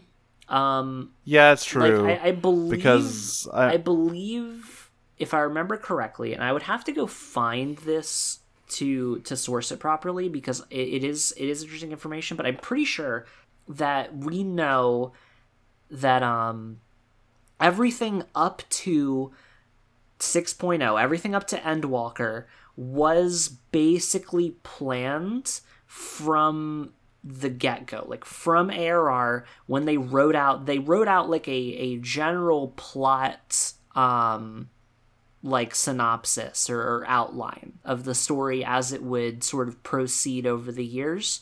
Um, so we know that they generally knew what direction it was headed in, but the, the fine details were a bit different. Yeah, I imagine they had the like, yeah, we got Zodiark, we got Hydaelyn, we got the the Unsundered World, we have all of the big things, but all of the spaces will be filled in by our main scenario writers, and like the char- you know, the characterization will will, will be changed. So yeah, I, I imagine what. Yeah, so they probably knew Azem and that Azem was orange. Um, they definitely knew about the Starfall. Yeah, this the, up. the Starfall's interesting. So, um, and and we didn't mention this during our discussion of 1.0 content because, of course, it's very spoilery. But in 1.0, the opening cutscene of 1.0, um, no matter where you started, uh, my understanding anyway, is that you your character is is walking into wherever and suddenly you look up at the sky because the sky is getting darker and you see the starfall happening. And that's when you suddenly start hearing Hydaelyn's voice saying hear feel think and uh, and that is what and of course gives you the echo because if you remember um, if you remember from uh, you know 5.3 seeing the starfall seeing the final days triggers the echo in people. Like it causes it to exist. And Hydaelyn of course is just broadcasting on all frequencies. So anybody who picks up the echo is immediately hearing her sort of echo broadcast so uh, so that's very interesting i think it's really cool that even in 1.0 proper like when the game was first launched they had at least some idea of what they were going to do with stuff Right. And also the other thing is that one legacy characters have a special cutscene.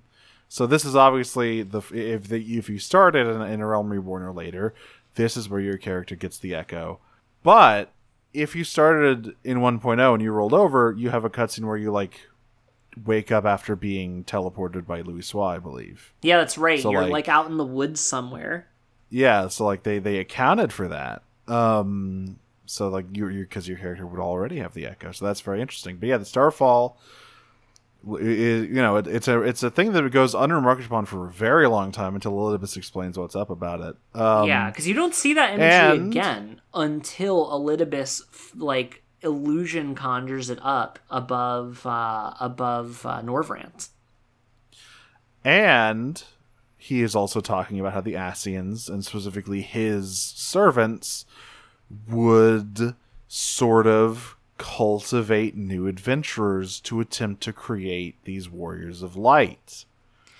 So, presumably, these Ascians that are appearing here at the beginning are aligned with Elidibus. Yeah, I don't think there's any way to actually tell which one of these black robed or these black mask guys serve who, but considering what they're doing, this is almost certainly Elidibus trying to like mold you into the hero he needs. Of course. Um, well, I mean, the thing about Elidibus, right, is he's the emissary, right? He is literally Zodiark's heart or Zodiark's heart, and um, so like, I don't think that of the Unsundered there is necessarily like a boss. I guess Emet-Selch is the closest No. thing to a boss boss. Well, there.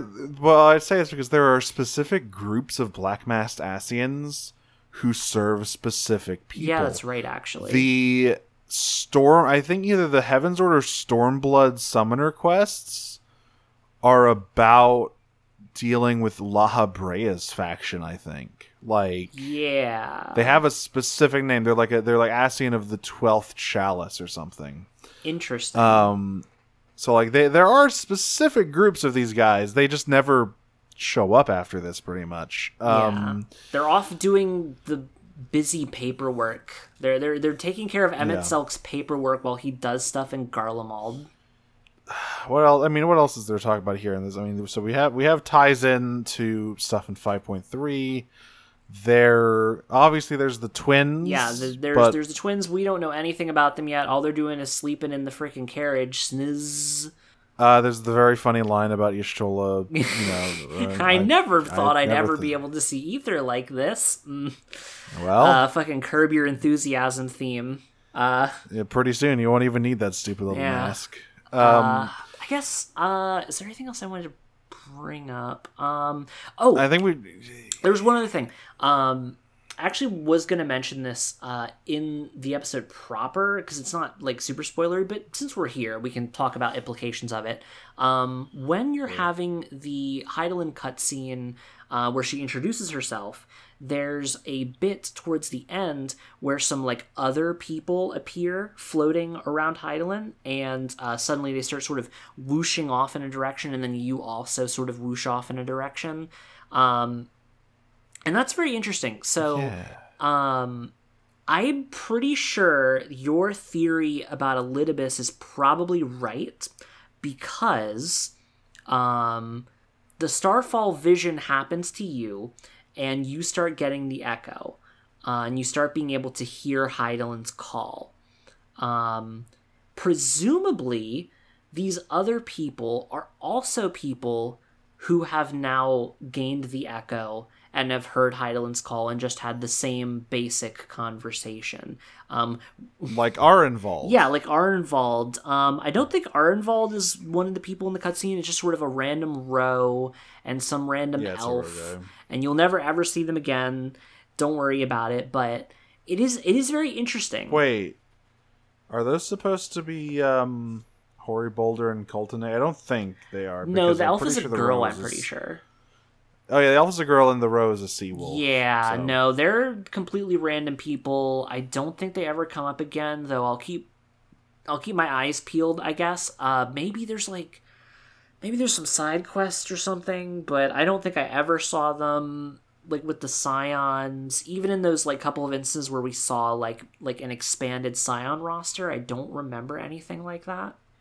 Yeah, yeah, yeah. I think that those are other like like Elidibus is just sh- shotgun blasting. Basically, it's like all right. Well, I'm just gonna, I'm just I'm just gonna keep giving people this echo or like helping you know train these heroes until I find one who's worth a damn. Yeah. that maybe I can manipulate into doing. I mean, the shit. thing is, they're Um, all all these fucking unsundered, all these these like remnants of of the old the old world are just like they all have the shotgun approach, right? Like even Hydaelyn, like is the shotgun approach lady at this point. She's just like, listen, I'm just gonna I'm just gonna repeat the same message over and over again like a freaking number station. And if somebody hears me, I'll drag them down into the freaking heart of the planet and tell them they gotta go get some crystals. Now here here are a few questions I have. Number one, does Hydaelyn recognize you here? That's a good question. She must, Uh, right? Almost certainly she does. So when you get to the end of uh, the Aitiascope and you actually meet Hydaelyn, um, and you mention having been to Elpis, uh, she immediately drops kayfabe and is like, "Ah, yes, the timelines have have sort of merged. Uh, we can talk candidly." And she sort of Yeah. semi drops the god routine. Uh, only, only slightly, Question though. number question number two. Is Hydaelyn just hiding behind the mother crystal like physically? Absolutely. Because she said because she says she she uses the mother crystal as her like avatar to communicate, like so people just think she's a big rock. So I truly imagine she's just like Scooby Doo hiding behind it to talk. Literally, that is what I assume too. Like, I mean, it's big enough. It is easily big enough. That's she fair. could just hide sort of behind it. Because, like, Hydaelyn's a big lady, right? She's got sort of like a Shiva. Because the thing is, Hydaelyn is a primal, right? But she's Yeah. like a Shiva primal. She's like done the Shiva thing where she's like built a like primal shell around her. Um, Yeah, she has embodied Hydaelyn. yeah, and so so yeah, she but she's not that big. She's like Shiva size, so she could totally like hide like along kind of the back like bottom part of the mother crystal. So when everyone whooshes by, they're like, "Oh wow, I'm flying," and they just don't look down. they don't see the big the big white and blue lady sort of barely obscured by the curtain. Yeah, because I mean, the thing with Hydaelyn is that she's so absent for huge stretches of this game, right? Like, she's basically silent through Heavensward and Stormblood and Shadowbringers, and only really starts to come back in in a bit of Shadowbringers and Endwalker. Yeah, let's let's because of Ultima, right? Like that was the whole thing with Ultima is that she had to do like Yes. the big bubble shield, the Halo bubble shield, and it basically completely wiped her out. She had to go take a nap. Yep. It's also very funny that these crystals of light basically stop being relevant halfway through Heavensward, and they never come up Yeah, again. Yeah, it's well, they do they do come up again. They do come up again. They come up again in the Hydaelyn fight. That's true, but that's like a that's like a that's like a that's like a Easter egg pretty much. Like it's not really and it also comes up in the Warrior of Darkness stuff in the role quests because they are also on the same journey. Yeah. But these fucking cartoon ass crystals don't really continue to be relevant. Like I uh they you don't really because like all of the all of the members of Ardbert's party have their crystals, but you don't seem to actually physically have them. Yeah, well, well, you do. You you have the crystals. They're I, I don't think you have them. Well, maybe you still do, because the thing is, so what ends up happening with the crystals, right, is you collect all one, two, three, four, five, six of them. Are there six? There's six, right? Yeah. Yeah, so yeah, there's there's six of these crystals, and uh, you end up having them, and you have this like big sort of like sigil they all slot into, and I believe that is yeah that's that's the that's the blessing of light which is not to be confused with the echo right Different thing altogether. The blessing of light is a is a Hydaelyn slash Vana special. yeah the the echo is different and i believe the thing is um because you you lose the blessing of light after you meet up with midgard sormer right like he fucking rips it out of you and you have to recharge all of those crystals over the course of Heavensward um but you're still not tempered by primals during Heavensward so the the actual traveler's ward the thing that prevents you from getting uh tempered still exists on you. So the actual blessing of light is like a completely separate thing, I believe. Um, unless, wait, do we fight primals? Like tempering primals in Heavensward proper? I mean, uh, only in the we, you know, the the usual primal thing is that they automatically temper everyone around them and they wish to spread their influence. But I get the, the I guess the thing is that the the primals you fight in Heavensward are kind of weird in that respect because one of them is just a whale.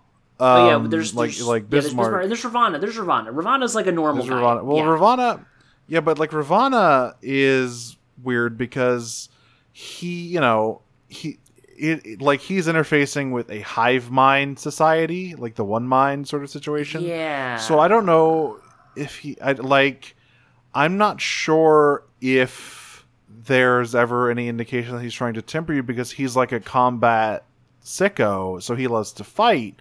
So maybe he doesn't temper people because he wants to fight them yeah. in, a, in like a fair fight. That's interesting. because he's a, he's a little sword pervert. It's it, it it's he is a sword pervert. Um, I, I don't know. It's it's like it's hard to say. I well, I guess we'll I guess, learn. I guess we'll learn. I'm pretty sure the blessing of light and the traveler's ward are two different things. Um, yeah, it's it's interesting because the actual like blessing, like because Hydaelyn uses it in her fight as well. She summons that sigil and she summons her own crystals, these like huge crystals, which um, which is very interesting. So I, I have to wonder like what exactly that does. I'm positive that that's explained at some point, like what exactly that is, but I don't remember right now. We'll have to we'll have to pay close attention, and maybe next time it comes up, I'll like go out of my way to kind of look this up. I'm sure the wiki has something on it. yeah. So we've already gone a little long. Yeah, we're we're getting Uh, we're closing in on the two hour mark at this point of the recording. I think that is all of the relevant bits that come up in this portion. I'm sure we'll have more to talk about once the scions are introduced Oh yes, we'll have plenty to talk about then, which uh, which comes up very soon. Actually, in fact, I think we get our first dungeon next episode. Yeah, next episode we're going to be doing the first dungeons, I think. Um because they're one after another, I believe. Right? Yeah, yeah. It's uh, it's like three in a row, right? Oh, we're gonna yeah, we're gonna get to see all the new dungeons, like the brand new redone dungeons. I haven't done them yet. That's right. We're going to do Sastasha, Tam-Tara, and then I think Copperbell is the last one. Or or it's, I think it Yeah, Copperbell is the last one. Yeah, So, yeah. yeah. So that's interesting. Yeah. So looking forward to that. Um, but we will uh, we will do that next time. Uh, until then, I have been one of your hosts, Jane. I've been your other host, Nero. and we'll see you next time, adventurers, on the fields of Eorzea.